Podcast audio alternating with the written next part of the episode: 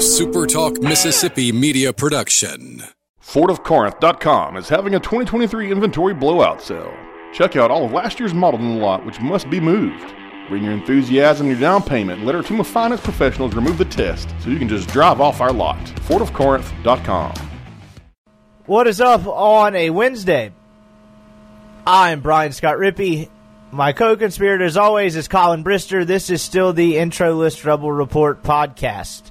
Uh, loaded show today. I, I, we have Brett Hudson on from the Tuscaloosa News. Uh, you might remember him for from he covered Mississippi State for the Columbus Dispatch for a while, and then he covered Mississippi State for Matt Wyatt Media. Guy does a great job. Really, really smart dude. He's been on the Alabama beat for like three, four weeks, I think. So it was interesting. I, I, I hope I didn't bore people listening, but I, I asked him a couple questions just about how people do business differently down there in terms of like a reporter's job because Saban is so guarded. I find that stuff fascinating. He talked a lot about the, you know, we talked some about the game, but come on, man, there's not a whole lot to, to break down with the game. So I got into some big, some bigger picture Alabama stuff. Uh, just kind of what what they think of LSU and all that. I don't know. He's a really smart dude. He knows football really, really well. I found it as an interesting interview. We'll get into some Ole Miss quarterback situations. Uh, what's up? Did, did he predict Ole Miss to win the game? No, but the second question, I was kind of just screw with him. We were, t- I, I, I hit him with the first question. I talked about like you know it's been interesting. People have moved the ball on Alabama's defense. Okay, really, namely Hilinski, Duke a little bit, and then he was explaining why, and it was because they lost Dylan Moses. They've got a lot of young, you know, they lost a couple linebackers. They got a young two deep up front. And then after he got done answering, I was like, "All right, sweet. Here's a great question. Give me five reasons why Ole Miss will win." and he just started cracking up. Okay. I think he was gonna try to give me an answer too, as he was like like trying not like to contain his laughter. And I was like, "No, man, you don't have to answer. I'm just messing with you." What, is there any scenario? no, there, of course there's not. I'm just like, how many times did Alabama have to turn it over? Like twelve? Yeah, I, I exactly. I, I he I would have honestly I should have let him go. I should have just seen what he would have answered. But actually, I don't think he was going to give me an answer because he started he stopped laughing like kind of slowly, and then he was like, "Yeah, no." Literally, all their players get the flu. Every single one of them. Yeah, you could poison their food. I don't know. Anyway, so we got that going on. Um, so I don't know. It was. I found it to be an interesting interview. So I guess we'll just get right into it. Matt Corral was not at Ole Miss practice yesterday. He was seen walking around in a green jersey before they got on the practice field, and then he kind of went off into the treatment room. So, I, you know, that's fairly significant. I, I would say he could. I would say he could afford to miss practice yesterday, and if he practices Wednesday, that would hint at him playing. If he misses today, which we obviously won't know until about five or six o'clock tonight, I don't know if he. I don't know how you play him. I, I mean, of course, I guess I mean, there's a world where he, he practices Thursday or whatever. I mean, I guess at this point he doesn't really need to. But I mean, at the same time, I, I, I just it seems increasingly more un- unlikely. John Rhys Plumlee was getting reps with the first team. That's not really shocking. We requested to talk to John Rhys Plumlee after practice. That request Let me guess is- how that went. Yeah, that well. I mean, for the most, I mean, that's not even a, a bit out there request. And then at last minute, it was a coach's decision that apparently he was not able to talk to the media. So, hooray for widespread college program paranoia for completely irrational and unknown reasons. Were, were y'all Whoop-de-doo. about all the money that Ole Miss paid to him? Yeah, exactly. It's just a big fat effing waste of time. That's the way so, what yesterday was. There is one storyline that matters, and guess what? You not don't get to talk to him. So, And does it yay, college like, paranoia. No, it doesn't do anyone any good. I'll cut you off. I won't even let you finish the question. It does no one any good. It's just stupid paranoia. That's not what I was going to ask. To be fair, uh, uh, I was going to say, does it really even matter? Like, if Corral doesn't play, I, I don't really know if I would read anything. Like, if Corral doesn't play, I still think he probably is the starter against Vanderbilt, unless Plumlee just goes out and torches Alabama, which I don't see. Well, okay, so that's what that's what. Hold that thought for a second because I asked Brett Hudson about that. I think there's a way that happens, not torches them, but we'll get into that in a second because Alabama's defense has been vulnerable this year, uh, particularly some in, in uh, against the uh, kind of intermediate passing game. Teams have really kind of dinked and dunked it on them a little bit, and they've been susceptible to running quarterbacks. We'll get to all that in a second. I'm not suggesting he's torching the.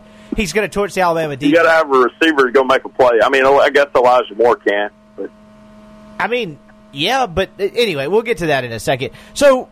If Corral doesn't play, I think you have to play Grant Tisdale as well as John Rhys Yeah. Plumlee. I think Tisdale has earned those reps. I did a hit on Chase and them's podcast. Uh, I guess that was hell. I don't know when they ran it. It may have been yesterday. It may have been Wednesday. I don't know.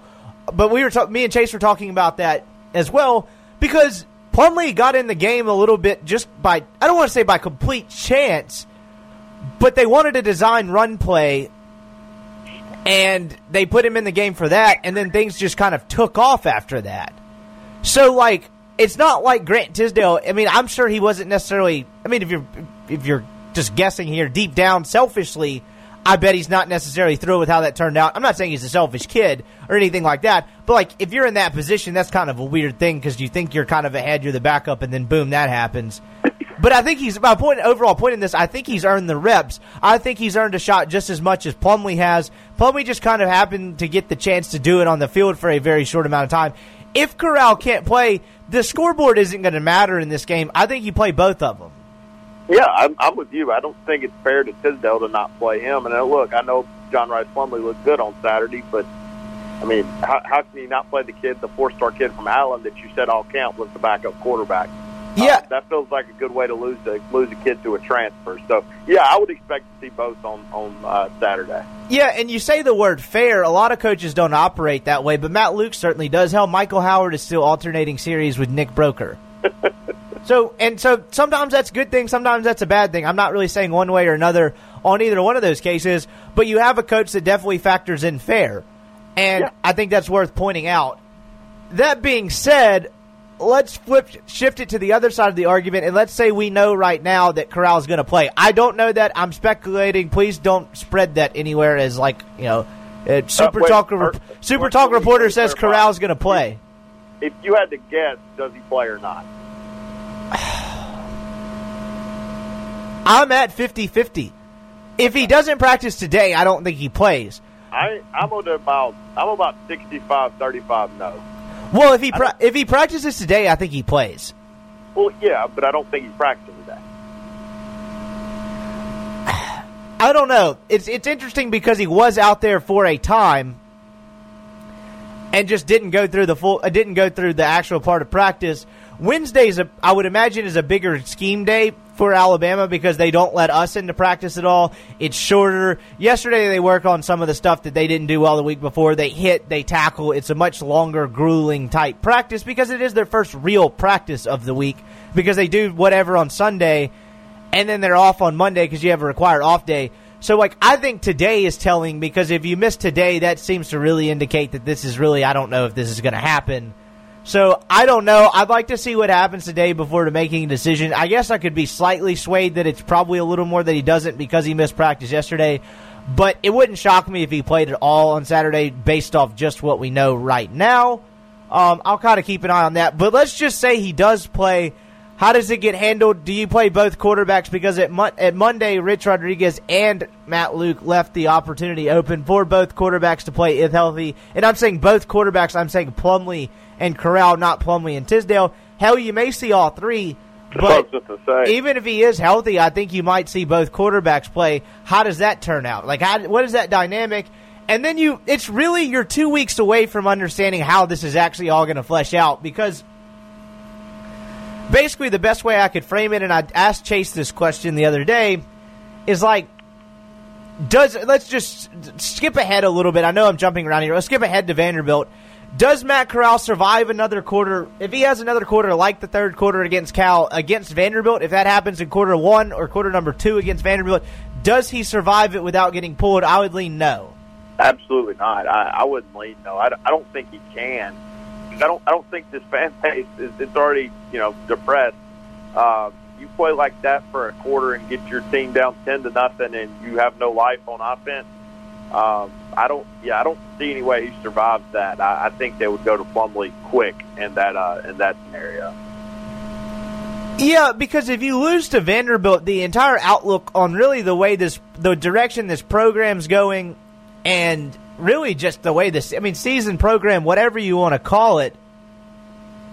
I mean, you, it, it's totally different if you lose that game. Well, it's it, if you lose to Vanderbilt, you're going three and nine, right? Because if you can't beat Vanderbilt at home, how are, how in the hell are you going to Como and winning or Starkville and winning? Yeah, I, I, I, I mean, you're you're not. I mean that that, that you, you I mean, if you can't beat Vanderbilt at home, you're just done. Yeah, I mean, you're not. Who, who else are you beating other than New Mexico State? Yeah, I, well, I don't. If you lose to Vanderbilt at home, I don't think you're keeping a game within two touchdowns. Like I think at that point, you just kind of are a, a, very bad football team. Now that being said, you made me put a gun to my head right now. I think Ole Miss beats Vanderbilt by seven to ten or so. I haven't. Um, I, I, I didn't. I, I haven't seen enough Vanderbilt to know. And like I feel like people have said that in the past, particularly in Ole Miss. It's a little different, particularly when Ole Miss goes up there. But like I, again, if you lose that game, I don't really know what you do. Like I, I, I don't. Oh man. Uh, well, I don't. You're going three and nine if you lose that game. Yeah, and then you're like as as much as we talk about having no leadership, you start having a conversation about change. Like I, I, I at that point, I don't know how they would avoid it.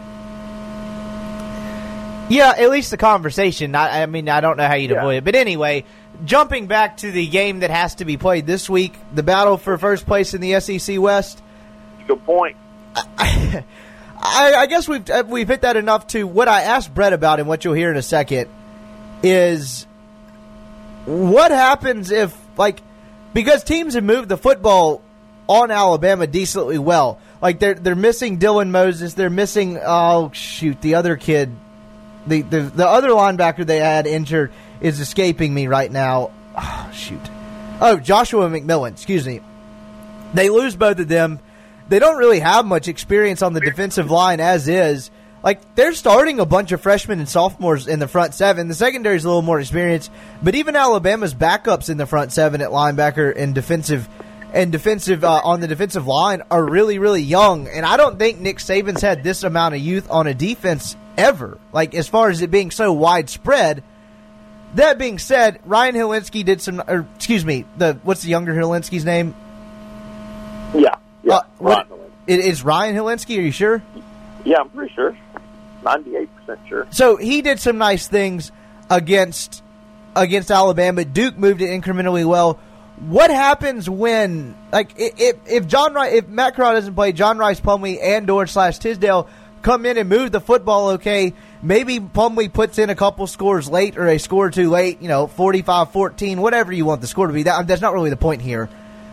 What does that do going in the dynamic of next week if he moved the football against, you know, big bad Alabama, even though in all actuality, if you look at the tape, Alabama's defense has been susceptible to giving up yards?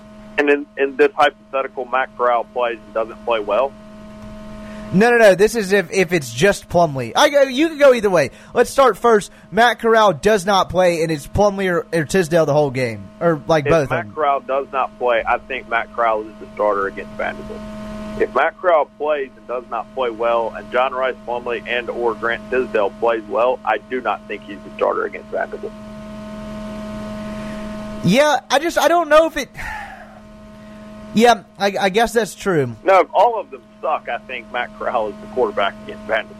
Which is probably more likely than not, because yeah. what you're missing here is that uh, while Alabama has been susceptible against the run a little bit in, uh, against the intermediate passing game, you got to have people to block against their defensive line, or Ole Miss doesn't have that very much of that. No, no, no. Not much blocking going to happen on Saturday for the Rebels. No, it is. Uh, it is not. So I don't know. It's an interesting game because it's essentially like a midseason, preseason, like tune-up game where you don't really have to focus on the scoreboard. I'm not going to spin this as like, hey, it's a blessing Ole Miss is going over to Bryant-Denny to get its brains beat in on the road, but it is kind of interesting that they have a in a in a in a point in the season where they somewhat unexpectedly need to figure some stuff out at quarterback, among other things having a game where the scoreboard isn't necessarily going to be in question, it's just kind of the opposite. And normally you're playing an FCS team and beating the brakes yeah. off of them. I mean, it's a, it's a it's it's interesting. They could be they could get killed and figure some stuff out this week. Yeah, I mean it's just a normal tune-up game. You know, New Mexico State, Southeastern Louisiana, Alabama. Uh, but I mean, you're right. The scoreboard in the third quarter is not going to be relevant. Uh, at least I don't think it's going to be relevant. I, I think it's what. I, I, let me phrase it like this: What constitutes a win for Matt Luke this weekend? Not from like a program perspective. What does he want to get out of this team on Saturday? I. Uh, clarity at the quarterback position. I don't know, but I don't know what that is. Because if but I think in an ideal world, Corral in in Matt Luke's mind, Corral plays and he plays well, and Ole Miss wins. lo- Excuse me, Ole Miss loses the game like 45-21 or something. Like it's 45-14. Corral leaves a scoring drive late. The scoreboard doesn't look awful, kind of like South Carolina ish. Yeah, yeah, yeah, I'm with you.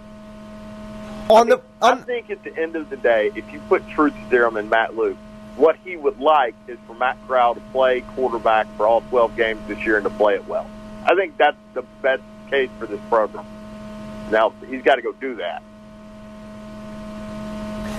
Yeah, but at the same time, Matt Corral's a redshirt freshman who has played Yep. a grand total of four games. And so, one, do you want to pull the plug on him that quickly when, because people forget, the program needed momentum after Matt Luke got the full time job. You know, that had a mixed bag reaction. They needed to have a decent early signing period, and him signing was a huge momentum roller for the program. And it was It was. perceived as Matt Luke hitched his wagons to this guy. So, are you really going to give up on him after four games already? But at the same time, he's only a year older than these other kids, and if if if or Tisdale, and I guess for the sake of the argument, just for right now, we'll say Plumlee is playing better. Why would you not roll with him? Because the season is a little bit lost anyway. Like it's just you got to make a hard. I mean, hard. I mean, I wrote after the game on Saturday that some tough decisions lie ahead in the coming weeks, and I think this is one of them because it, I, I'm not trying to knock Corral really, but if you look at his recruiting history and all of that, Dan Mullen let him walk. And Dan Mullen is playing a quarterback that had not started a game since 10th grade. So if he thought Dan, if Dan Mullen thought he could help the team behind Felipe Franks, don't you think they would have made room for him?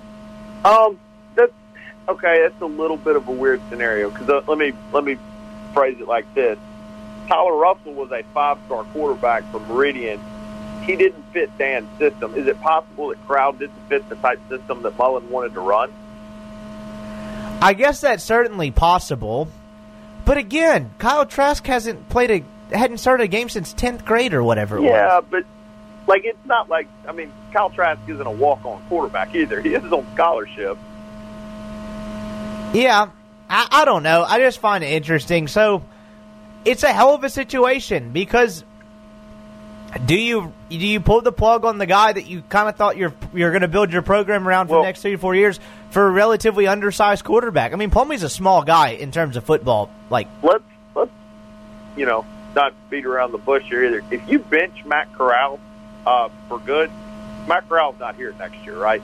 Yeah, I mean that's the thing. If you pull the plug permanently, there's no going back, and that's Yeah, why they're no, not. Not that they gone. would do it anyway, because you haven't seen enough from Plumlee anyway. But let's just say Plumlee had played a half and lit it on fire, and Ole Miss wins the game and all that. I don't think they're pulling the plug now anyway, because there's no point in doing having making a drastic decision heading into this game right now. Because No. once you do it, there really is no going back. Yeah, yeah. Once once you bench the guy that everybody's expected to be the quarterback, then you're not getting him back. Um, I don't even think he would be your backup quarterback at that point. I, I, I think if you pull the plug on Matt Corral, it's, it's just kind of over at that point. But at the same uh, time, Matt Corral's been fine this year. I know people are irritated at the inaccuracy stuff, but he's been fine. His numbers are fine. He's, it, I mean, it's it's really indisputable. He's been fine. There's just been enough. There's been enough bad leaking in that there you can make that that that you've you've kind of left the door open. But like it's not, he's played fine and he's gotten better every single game. That's not really disputable. No, it's not. But I think a, a, an argument could be made that he's not the best fit for this system at quarterback on this team. I mean, I guess, but he's had fine success running the ball. His decision making issue, I mean, he, he has a little bit of a decision making issues at times, and I think that's what's really plagued him along with some inaccuracies. Yeah, I mean, well, look, I don't necessarily disagree that he's been okay. There is a reason we are having this conversation, too. Yeah, but there's but there's there's layers of nuance to it. We were looking up last Saturday. He's seventy. He's completing seventy seven percent of his passes upon his first read, and it drops off going into the Cal game Saturday, and it dropped off to like thirty something percent after that when he holds the ball longer than two and a half seconds or whatever, and he has to go to a second read. Now, does that mean he's not going to a second read well? Does that mean he's not that? That also could mean his offensive line sucks, which it does. So, how much do you factor that in there? Because when his first option's open, he's quite accurate. That's really indisputable.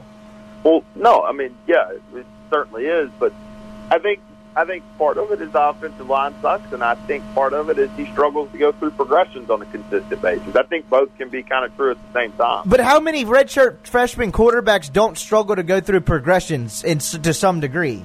Well, I mean, sure, but in, in the same breath, I mean, there's a reason that that Rich Rodriguez and Matt Luke are planning on playing Rhys Plumlee, regardless of whether he's healthy or not. Too, I I don't know. It's it's an interesting situation simply because, like you said, he's played fine, but he's also not played well enough to, to, to cement his position as the starting quarterback at Ole Miss either. Yeah, but like I don't think like it, I don't think the question would be left open if in terms and from the coaches from from Rich Rodriguez and Matt Luke if Plumlee had done anything else but go seven for seven and essentially lead two scoring drives. I know I'm not trying to throw a shade at the call or whatever at the end. He got them down to the one. They would have scored if the clock hadn't run out. Like my point. Right. He, he was moving the ball up and down the field. But the see what what's what's the misconception about that and like fans get so emotionally charged into it. He was seven for seven and six of those passes were underneath routes that Cal wasn't playing a full on prevent, but they were playing very soft coverage because of the situation in the game.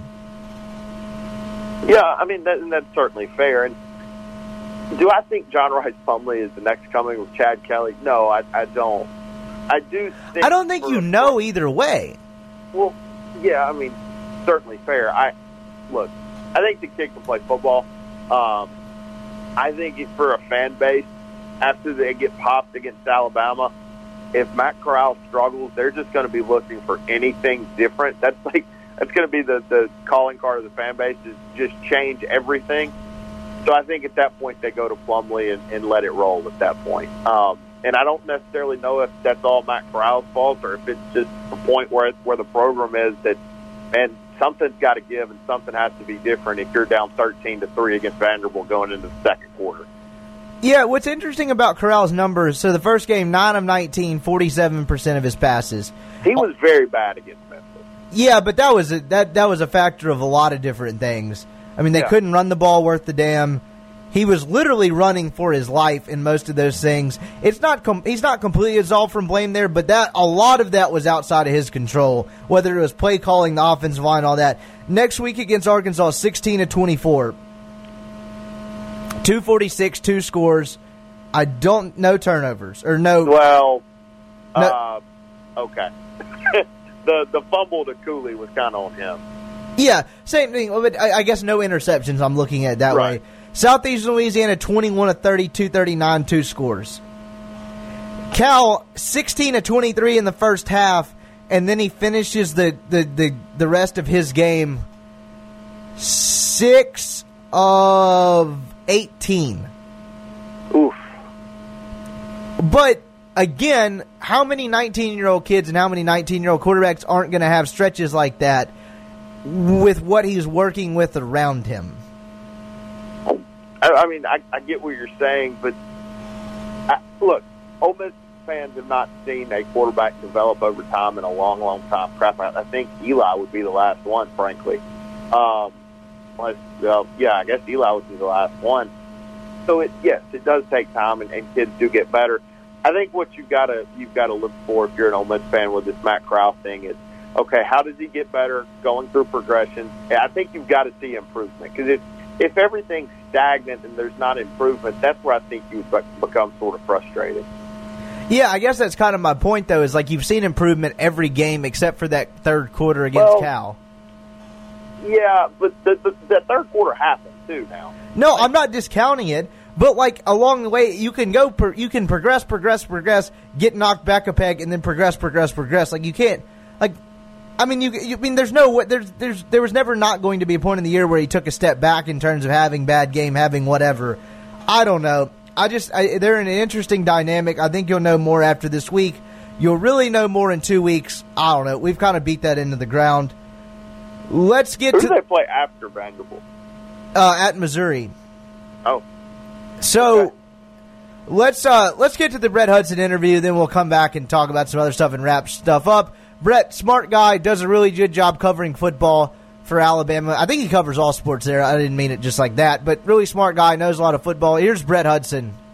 All right, and we now welcome on Brett Hudson. Brett is a former Mississippi State beat writer, and he now covers Alabama. Uh, how is the new job, by the way? I can still call it new, right? You're only a couple weeks in.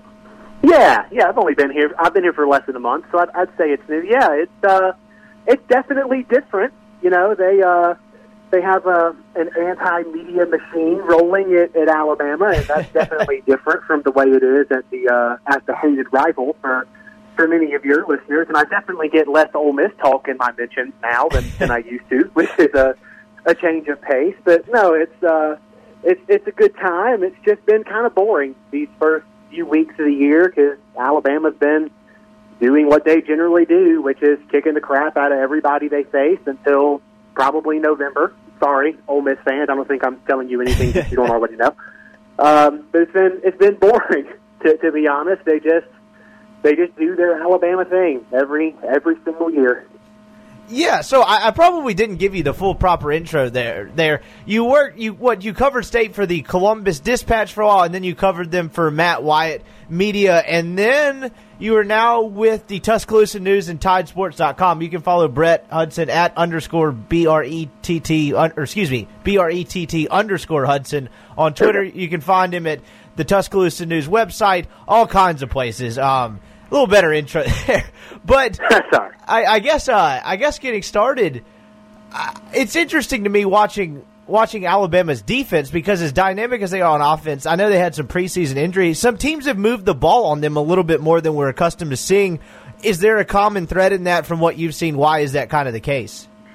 Yeah, I, I think it goes back to the the injuries you mentioned, particularly in the defensive front. You know, the secondary is still rock solid. You've got some experienced, high talent there, and Xavier McKinney and Patrick Surtain the second, um, Trevon Diggs, and McKinney and uh, Surtain second in particular have been able to move around to different positions in the defense, so they've been able to put some of the less experienced of, of that group, the Shyheim Carters, although he's got a little bit of experience, the Jared Maydens, the Jordan Battles of the world. They've been able to put them in positions where they've been able to be successful because they can move guys like McKinney and Surtain the second around uh, to fit that to fit their best needs. They don't have that luxury in their front. Uh, people used to call it a front seven, but let's be honest, these days it's a front six, if not a front five more often than not. In that front six, they don't have that that luxury. They lost two linebackers in the preseason, Dylan Moses and Joshua McMillon, who were probably going to be their starters on the inside, and, and Dylan Moses is possibly still a first round draft pick caliber guy, even after tearing his ACL and, and not going to play in this his junior season.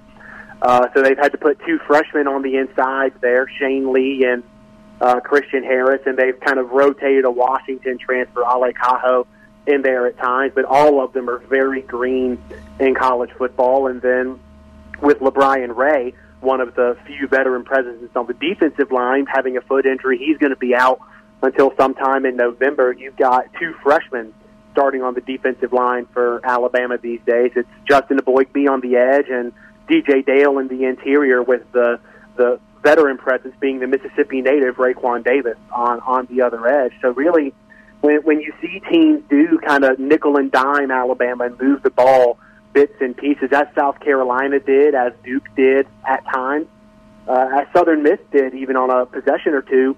It's because there's just so much inexperience in the front seven that you can game them and mind trick them and do things to them that you weren't expecting Alabama to allow just because they're so young and inexperienced. And the coaching staff is kind of working through that. They took one of those freshman linebackers, Christian Harris, out of their three-two-six dime package and put an experienced Anthony Jennings in there to kind of lessen the workload on Christian Harris in terms of his mental preparation week in, week out. So you're seeing the coaching staff do some things like that to try to help this this very young, inexperienced front six along, but at a certain point it's just inexperienced and they have to they have to find a way to live with it that's what's interesting to me is like you've seen it seems like for the last like four or five off seasons you've seen a linebacker or some significant player in Alabama's front seven go down, and you know the storyline is a younger guy has to step up. But it it seems a little more, I guess, a little more widespread than it's been in years past. Because you even mentioned on the back end of the depth chart, like the you know you get into there too deep, whether it's on the defensive line or particularly middle linebacker and inside linebacker, it's a lot of freshmen and sophomores. I imagine on that grand scheme of things, that's a little something different than Saban's accustomed to, just having that youth, I guess, expand as far and wide as it has up front. Yeah, I mean, he's he said that in the past, and he doesn't think he's ever, uh, definitely at Alabama, and if not in his entire coaching career, that he's ever had to start a defense as as young as the one that he's starting right now, um, and it, it's just going to create a different way for for Alabama to win. We expect Alabama to win, but we never expect Alabama to do it this way, where it's not to the full extent of the recent Oklahoma model, where they're the best offense in the country and number like 118 or worse in defense, but they kind of balance out to the point that the offense wins those battles and, and Oklahoma ends up winning games 56 to 42. You know, I don't I don't think that Alabama's going to go all the way to the extremity of that model, but there are going to be some games like that South Carolina game two weeks ago. They won that game 47 to 23 or, or something like that. Just kind of a a strange score for for Alabama against a, a mid-tier SEC team, but that's gonna that's gonna be the NO for this team unless something drastically changes in in the defense, which is possible, but I don't anticipate that. So that's kind of the, the model for Alabama this year is to jump up on opponents big with their high octane explosive offense and and give the defense a little wiggle room to give up 17, 20 points against the the mid-tier SEC teams on their schedule. And once you face an LSU or an Auburn or someone or Georgia or someone like that, maybe give up 28, 31, 35, but still win the game because your offense puts 49 points on the board. That's kind of the the model Alabama has to follow this year, unless something changes on the defense. Which again, I don't anticipate that.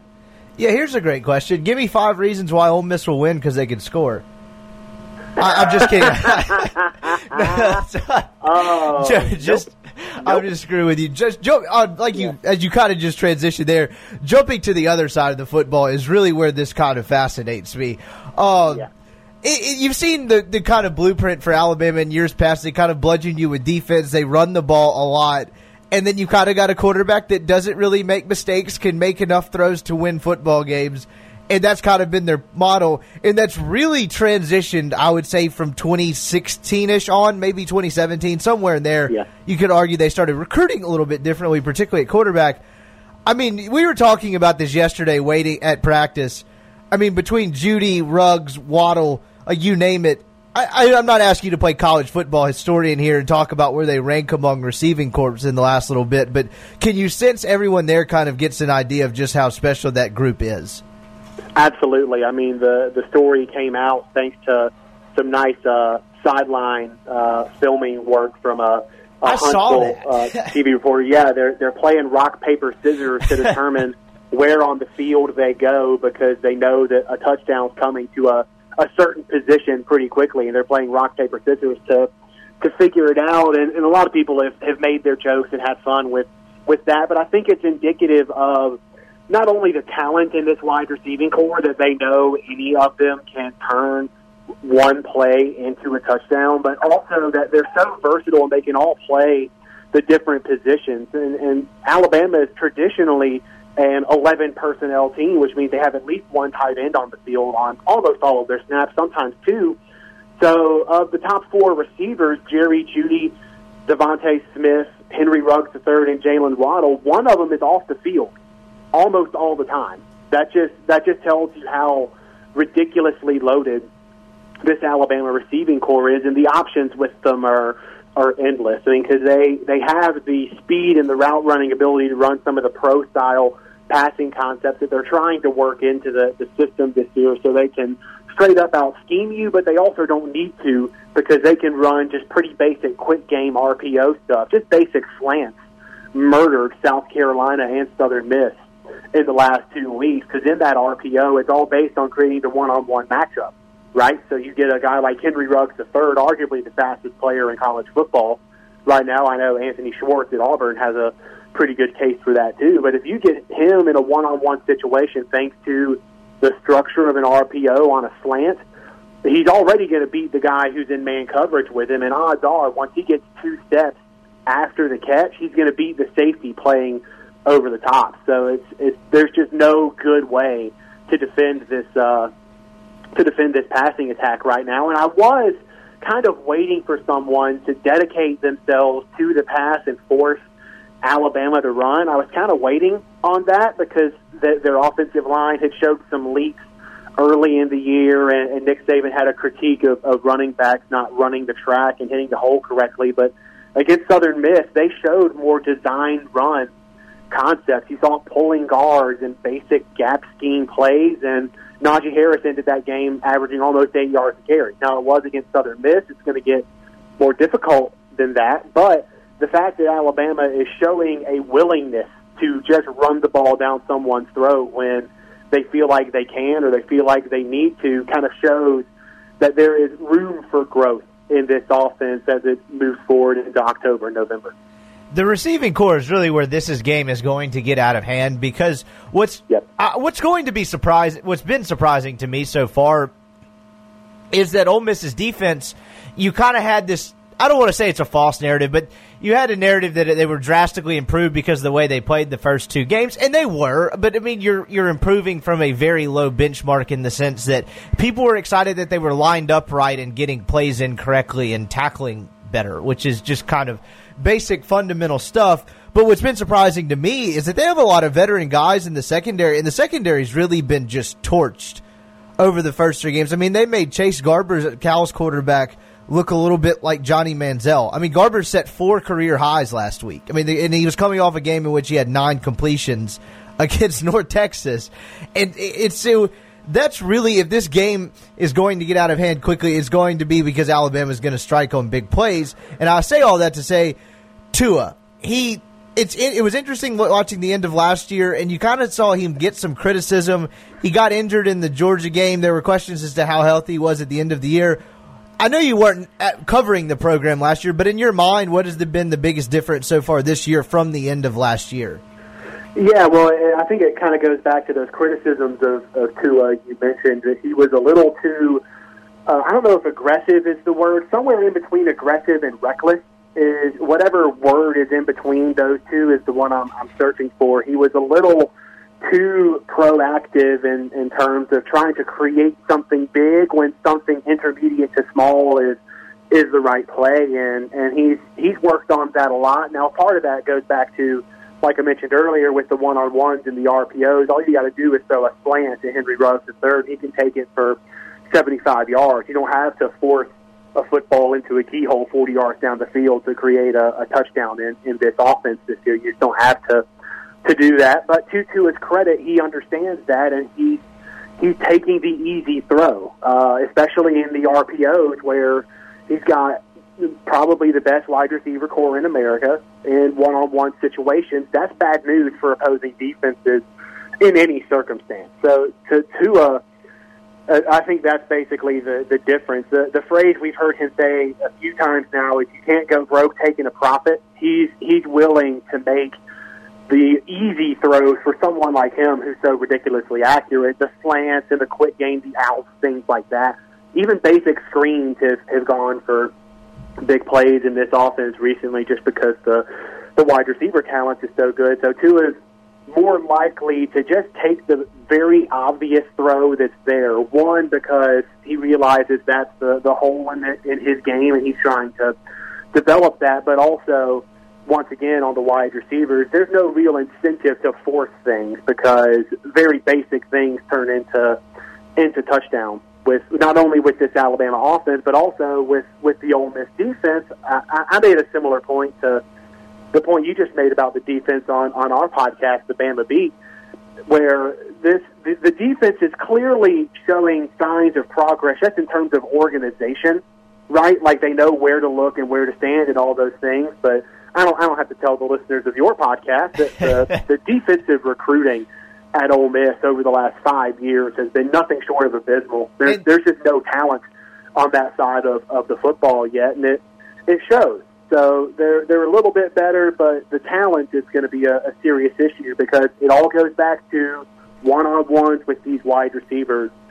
Most secondaries are going to lose those almost every time, and, and Ole Miss is in that group. Yeah, that's interesting, and this is a conversation for another day. But a lot of that is still a Freeze thing. It's drifting more so towards a Matt Luke problem, but there's still some remnants of that being a Freeze problem, their de- lack of defensive talent. I would say that was definitely more so the case in 16, 17, a little bit in 18, but it's still there. But th- that's an interesting point you make because that is certainly the case. I'm just more surprised. Like if you'd have told me at this point in the year, Ole Miss defense sucks because they're giving up nine yards a carry on the ground, that would shock me less than how bad they've been in the secondary. Just because they have some veteran pieces, Jaylon Jones, I don't know how healthy that knee is. You know, Jalen Julius, Keidron Smith's a guy that played a lot. That's what's been surprising to me. Transitioning back to the other side a little bit, I, I don't know how much Ole Miss you've watched this year. But the end of that Cal game created a very odd dynamic because Corral goes out with the rib injury. John Rhys Plumlee comes in and really not only kind of sparks an offense that had kind of really just sputtered in the second half, but ignited a crowd from the people that were there and people got excited. And I don't think it was just because he broke a big run. I think people wanted to see something different. I think they've grown frustrated with Corral's inaccuracy, fair, unfair, whatever. I, I say all of that to say Corral misses practice yesterday if he doesn't go today, which obviously we don't know yet, I'm not really sure how you play him on Saturday with bruised ribs against that defense. I say all that to say they're. I don't think they want to move off Corral uh, because when Matt Luke signed him, I think he hitched his wagons to him. He's a 19 year old kid. It's going to take time for him to develop. But if you play Plumlee in this game, and as we talked about at the beginning of this, it, there's been room for opponents and competent quarterbacks to move the ball incrementally against Alabama. And if he leads a couple scoring drives and puts one or two in the end zone late in this game's, you know, I don't know, 45 14 or something like that, and they have a couple scores late, that creates a very odd dynamic going into Vanderbilt.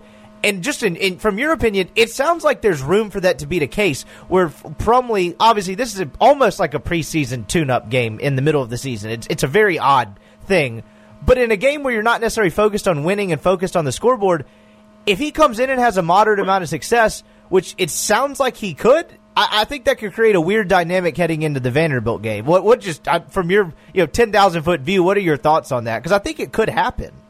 No, you, you make some, some good points. I think I'd have to to pose the question to you: Who is the more well-rounded runner of the two?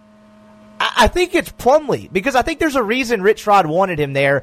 To Matt, yeah, that's that's what I've heard as well. Yeah, and to Matt Corral's credit, he's been a fine runner. I think that was probably the question mark when Rich Rod's scheme kind of started being implemented. Can he run enough? Can he be willing enough? That Corral's been fine. He's been competent running the ball. I would say better than most expected.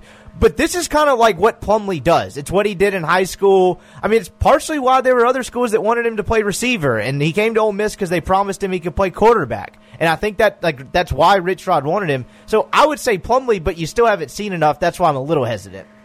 Well, then, if that's the case, then I do. To get back to your point, I do think there's an opportunity for for Plumlee to to make a, a few things happen here and there against Alabama and try to make the case for for himself going forward. Not because of the whole you got to have a running quarterback to beat Bama myth. That's that's total crap. I'm not trying to throw gasoline on that fire, but it, it goes back to the exact problems that this year's defense is struggling with, thanks to all of the youth and, and just how simple they have to be within their scheme on the defensive side of the ball because there are so many guys that are freshmen and, and new in, and new entrants to the defense. Therefore, they don't have the complete mastery of the entire defense. They have to keep things somewhat simple, and again, they can be easily distracted or confused by by certain things. And having a well-rounded runner, someone that can run in different ways and, and improvise in different ways, is probably a, a useful tool when you're trying to confuse freshman linebackers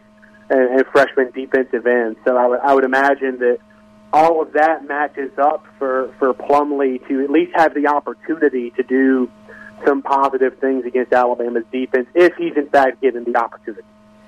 Yeah, and I think they'll play if if Corral's ruled out and he's not healthy. What'll be really interesting is I think they'll play Tisdale some too because Tisdale was seen as the backup quarterback heading into the year just because he came in the spring. He was a little ahead as far as you know playbook wise, kind of mastering the scheme, and I think he's earned that right. Plumlee literally just went in kind of by chance. I say kind of by chance they thought Corral was going to be out for a play or two. They wanted a design run, so they put Plumlee in, which kind of cements the point you and I were just trying to make about his running prowess. And then it just kind of took off from there. So, in a game where there's not a whole lot interesting to watch, I'll be interested to watch that. Finish, finishing up and closing, I'd like to get some big picture thoughts from you. It's interesting watching LSU this year because you've you've heard for what a decade now LSU's going to run the spread this year. They're really going to open it up. Like no one really believes it at this point, and then it really happened, and they appear to be clicking on all cylinders offensively. Conceptually, there's no question it's different. Joe Burrow is throwing the ball with more accuracy. He's throwing it better. He's he's a much better driver of the football downfield than I think maybe people saw last year. But they've kind of been less than bashful about what their aspirations are this year, kind of who they're gunning for, and I think that's obviously no secret. It's Alabama. They're looking forward to that game. You haven't seen as much of that on the Alabama side, probably because Alabama is the greatest dynasty we've seen in college football, perhaps ever. And this is just kind of another year. But can you get the sense? I know they probably don't talk about it a lot. Can you get the sense that they kind of feel there's a real threat here, like there really hasn't been in the last couple of years? Yeah, I think it's I think it's kind of refreshing to go back to the days of 2000, probably 2009 through 2012 or 13 or so, where Alabama season came down to the LSU game. If if they won that game, they had a a really good shot to to go forward to Atlanta to the SEC championship game, and then further to uh, the potential of a national championship. And over the past probably four years or so, that hasn't been the case. I, I like to to to make the comparison with LSU's offense. They remind me of the kid playing pickup basketball who's like four inches taller than literally everyone else on the court, but he'll just stand outside and pop threes and brick them all day. And everybody else on the team is like, if you would go inside, you'd get easy layups and you'd get buckets all day. It's a solid. And analogy. LSU has finally taken that six four kid and put him in the lane and let him take layups all day. Like they finally discovered this weird little thing called the forward pass and all of a sudden they're good. It's weird how that worked out, isn't it? Yeah, um, it is. It is kind of refreshing to to have an Alabama season come down to, or at least we expect it to come down to, an LSU game that is definitely going to look very different from from the ones that we've seen in in the past. I think when you when you think of the the heights of the Alabama LSU rivalry and it coming down to in the national championship chase, often being heavily influenced by the result of that game. Everyone remembers nine to six in overtime and then the twenty-one to nothing national championship game thereafter. But there were a lot of just total slugfest defensively for for those two teams going up against each other, and that's not going to be the case this year. Uh, these are two high octane offenses being supported by defenses that have shown limited but issues all the same in in their first third of, of the season. So it's it's definitely a matchup that's being heavily talked about here in Tuscaloosa. Obviously, not uh, within the program or by the people that are inside of it, because they're they're all the whole one one game at a time robots type deal. But it, it's definitely it, it's just nice. Like I said, it's just nice to have that matchup mean that much again, where fans are looking forward to that LSU game from middle of September, which they are. Yeah, I had a buddy a while back who who was a he's a Georgia alum, but he he he was from Baton Rouge, and he, I think he made the point that like for the last decade of LSU quarterbacks, he's like you get off I twenty and you're no longer allowed to use your arms. It's just something about it that they just haven't been able to recruit quarterbacks, and now they've got one. Last thing I'll get from you, you you cover Mississippi State. You did a hell of a job doing that for the time you were there, and then you move on to a much different type of college program it's you know a, one of the great dynasties we've seen in the sport, maybe the greatest ever. You know, I, am not here to de- to debate that, but just from not full on inside baseball here, but just from a day to day perspective, what are the biggest differences you've sensed in kind of your job and how they do things there? I've always found that fascinating. Yeah, it's it's it's just very guarded here. Um, like you, you never get a true one on one with with an athlete, almost never. Uh, and in the situations where you are able to to work something out. There's going to be a, a media relation uh, employee there, kind of watching over the the proceedings, not not being antagonistic about it, unless you're you're doing something that is unprofessional. Um, but they're they're going to be watching over things. Where at, at Mississippi State and other programs, um, you can you can get one on ones with athletes when you want them, and it's just you and that athlete having a, a conversation. Of course, the the message is more organized at Alabama than it is at, other places because of their general uh, outlook towards media and their media policies and and all that. And I don't mean to, to bore people with uh, with too much media talk, but I, it's just how's the best way to describe it? It's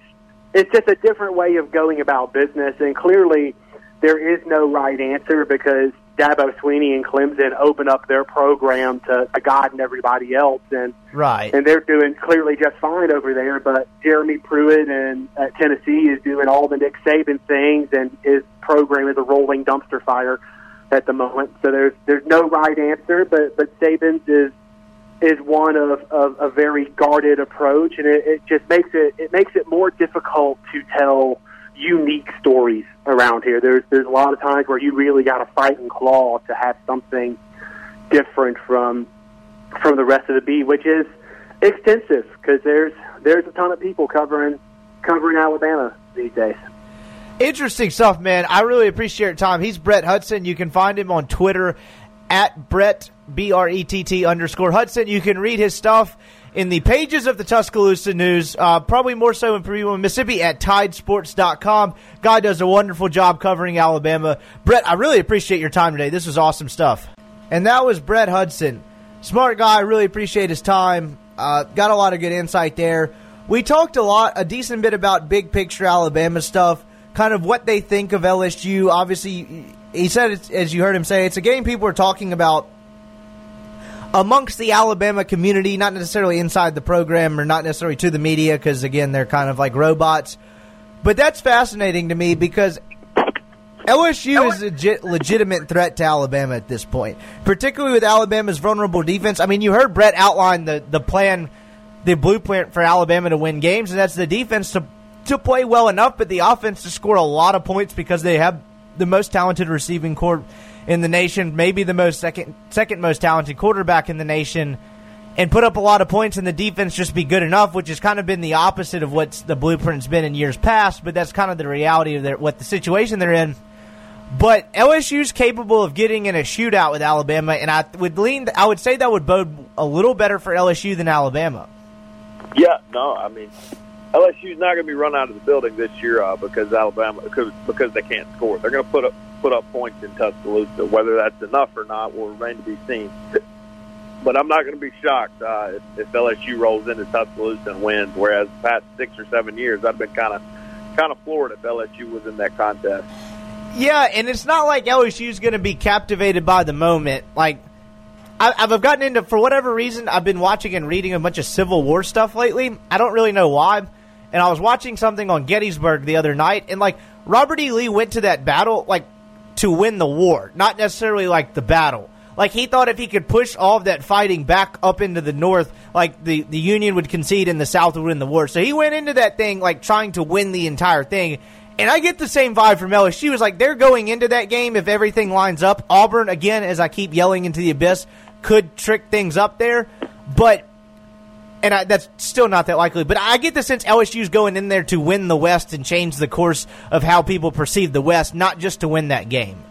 Yeah, absolutely. Um, they're they're not going in to, to beat Alabama. They're going in to compete and win a national title at the end of the year, the year and I, I think they're talented enough to do it. Um, now that certainly starts with a win in Tuscaloosa, a win over Auburn, and win against Florida. But uh, I, I think they're good enough to do it, and, and they're going to make an interesting case come January for uh, for their playoff chances. Yeah, I mean that that's a game that uh, obviously LSU's been a lot more vocal about kind of how uh, what they like who they're coming after their season aspirations. And that's to be that's to be expected just because Alabama's this is just another year in a ridiculous dynasty and LSU's kind of the one trying to pick them off and bring it back to the 2009 2012ish level as you heard Brett Hudson allude to where you like whoever won that game was winning the West not just could LSU make it interesting like that's kind of the feeling that they're going to go into that game with this year. I don't know. I'm fascinated to watch. I think LSU will beat Auburn just because I believe the game is in Baton Rouge, but Auburn could throw a wrench into this thing. I'm just going to keep saying that until they beat Georgia or Alabama or LSU, one of the three, and then I sit there and be like, "Ha." What happens when they lose all three? That's fine. Then whatever. People people will never remember that I had to take. But that's a good point. I will say, like, hey, Dad keeps telling me Auburn's going seven and five like before. Even, this is before the A&M game. Auburn is not going seven and five. Agreed. Absolutely not. So I don't know. I found all that stuff interesting. I don't really know what else to get into in this game. Okay, all right, all right. Have you seen this situation in Iowa about the band getting abused? No, no, no, no, no, no. The, uh, the have you not seen the kid that raised all the money for uh, the? Oh, one second. Uh, have you not seen all the the uh, the kid that raised all the money for the uh, the children's hospital in uh, Iowa? I just saw something come across this morning as I was drinking my coffee in the morning that someone dug up some old tweets or something dumb. Yes, we, we've got to stop doing that. That that that that's got to stop. Yeah, because aren't you getting to a point in society where people are going to be scared to do something that like significant and impactful like that that makes headline news because once they do, they're going to be judged on everything they've done from birth to that moment. Essentially, like exactly. Like I mean, who cares about what somebody did as a sixteen-year-old? You know. Yeah, I. uh yeah, so I, I, I, that all that stuff is lunacy to me. I don't understand the digging up of old tweets. Like, the, if you if the tweet happened before you were age to where you could legally vote, then you probably, as dumb as it is, you probably that should honestly be the rule. Is you probably shouldn't be able to have social media until you're 18. That that's actually, I mean, I think it violates the Constitution and all that. But I'm, you know, maybe we can make an amendment for that. Yeah, I just, I'd something that there, the, the internet just kind of happened no one it just blew up no one really regulated it no one really understood the impact of yeah. it and now we're suffering the consequences of it as a society and now no one really knows what to do and it seems like it's just too late. But that, this is so, incredibly dumb. Kid did a good thing. Like don't don't don't knock him. So i guess your your first like social media had to be facebook right? Yeah mine was. But these kids now it's probably instagram. Yeah did you have to get invited to facebook to join it? No i think i just made the page. Wow wow the the, the invites to Facebook were the OG days. You had to be invited back in my day. Interesting. So, yeah, I, I don't know. I, I, I that all that stuff is depressing to me, be just because it's like kid did something good, and then it's like, uh oh, he used a bad word at you know age nine. It's like, come on, what what exactly are we doing? Cost the children's hospital over like four hundred thousand dollars. Yeah, so like, I don't know. It seems stupid. Um, I don't know. We'll get back to. Uh, that's about all I had for today. We talked to the secondary last night. We talked to uh, Myles Hartsfield, and we talked to Charles Clark about some of the things, the, some of the problems they've had in the secondary. That's really the last thing I'd like to hit on today. Is we talked to them about some of the issues they've had. Alabama aside, Ole Miss is going to struggle to win any game they play in if that's the case going forward because Chase Garbers had success against him. The Chason Virgil kid for CELA even had moderate success against him. Like, if they can't stop that, are they really going to be able to stop? Like, is the kid from Vanderbilt going to be able to do that? The kid from Kellen Mond? I would lean yes. Like that. that yeah. Them not playing well is going to dramatically change the outcome of how you look at this season. Yeah, if, if those guys don't improve over the course of the season, I don't know if they're going to win another game besides New Mexico State. Because look, Is Vanderbilt a juggernaut on offense? No. And they throw What's his quarterback's name? I forget their name. Yeah. What's Vandy's QB's name? I, it's escaping me. Oh God, don't don't ask. Okay, so but my point being, like those, the, Kellen Mond's gonna have more talent around him. The Vanderbilt kid's Sure. gonna have more talent around him. If, if if people want to make as much about the quarterback and the offense, if you're letting quarterbacks like Chase Garbers and Chason Virgil throw like that on you, the rest of this is moot. Yeah, Because you got an offensive line that can't block. You got an offense that can't keep up with that. If you're letting very limited, very average game managing type quarterbacks throw for 357 yards on you and set four career highs, you're not beating anybody. Exactly. I mean, it, look, that, that kid was not special on Saturday, and he lit on Ole Miss on fire. Is Vanderbilt going to be able to do that? I mean, I don't, I don't know why they're not. No, look, I think Ole Miss can score a lot more on Vanderbilt than they did on Cal. Um, but I don't know why Vanderbilt's not going to be able to abuse their secondary if they don't get a lot better. Yeah, so we'll get into probably a little bit more of that on Friday. We'll have your mailbag questions. All of that. We'll make some picks as usual. Um, I don't have the Thursday night thing up, so we won't make any Thursday night picks. So those those will count as wins. So anyway, well, uh, send me your mailbag questions. Text me, tweet me, whatever. Email me. We'll be back at it on Friday. I'm sure we'll get into this game a little more. We'll probably have a little bit more clarity on the quarterback situation. We talked to Matt Luke today after practice. Um, unless you know Matt Luke's coach's decision is that he doesn't talk to the media today. Uh, anyway, It's a good point. Yeah. It's, What anyway, if Carter tells him not to talk? yeah, so we'll we'll have a little more clarity on that. We'll get into your questions. We'll get some college football picks and kind of keep this thing rolling. But that's about all I've got for today. For Colin Brister, I am Brian Scott Rippey. We'll be back at it for the People's Holiday. A SuperTalk Mississippi media production.